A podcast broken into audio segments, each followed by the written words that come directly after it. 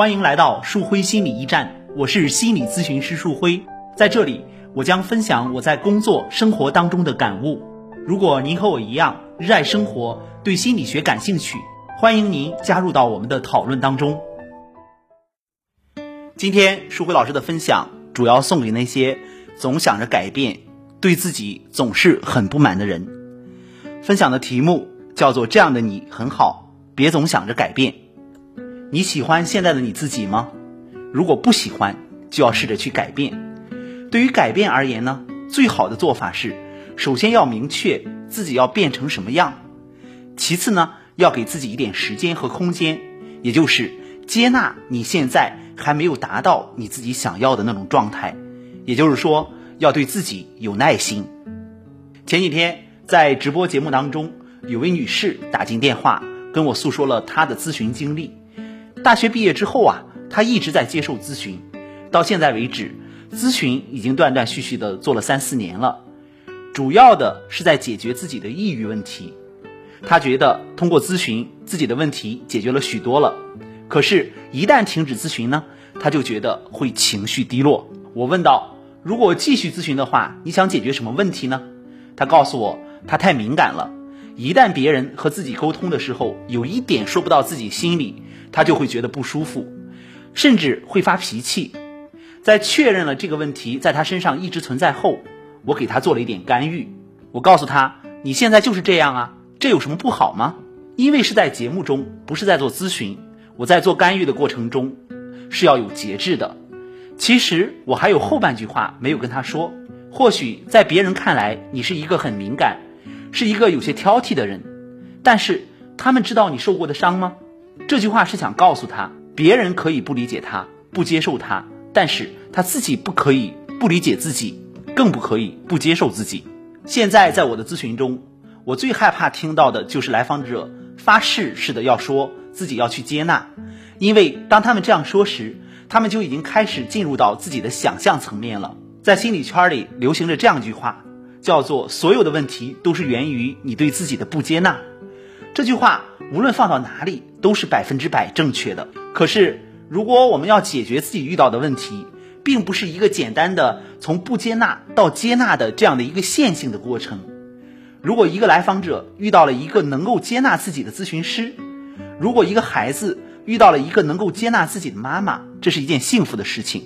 可是，如果来访者遇到的咨询师是完全能够接纳自己的，孩子遇到的妈妈是完全能够接受自己的，我想他们应该是这个世界上最不幸的人了。每当我们举办父母学堂的工作坊的时候，我就会遇到一大堆这样的问题。老师，我已经足够接纳我的孩子了，可是我的孩子好像并没有怎么改变，那我该怎么办呢？我的回答往往会让他们有些吃惊。有时候我会反问：你觉得你的孩子如果改变了，那是谁的功劳呢？有的时候我会这样说：“你的这个问题已经出卖了你。当你问这个问题的时候，说明你从来没有接纳过孩子。”我之所以进行第一个反馈，是因为我想帮助做父母的人厘清自己和孩子之间的关系。如果孩子在父母的绝对接纳下做出改变，那么他们所做的努力就完全要归功于父母了。这直接牵扯到一个主权归属的问题。第二个反馈则是希望父母可以认识到。他们认为自己足够接纳孩子了，但是他们一直在幻想着和孩子讲条件。很多人会误以为自己需要继续努力，进一步接纳孩子，孩子才能做出改变。其实他们需要做的不是如何接纳孩子，而是如何才能接纳自己。面对孩子目前的状态，他们就是很焦虑，有时候就是忍不住要说孩子，甚至是要对他发火。从事这个行业时间越来越长了。我会发现自己对于一些问题的觉察也会越来越多，所看问题的视角也越来越不同。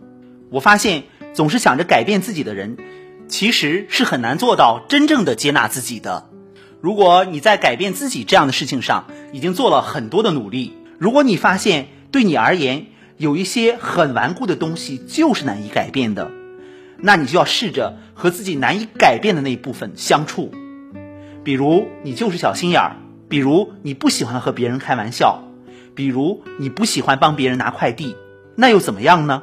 这就是你呀，讨厌你的人不会因为你改变成他们想要的样子而喜欢你，喜欢你的人也不会因为你身上有些小毛病、小缺点就会远离你。人生一世，我们要面对那么多的压力，有几个臭味相投的朋友，岂不是一件快事吗？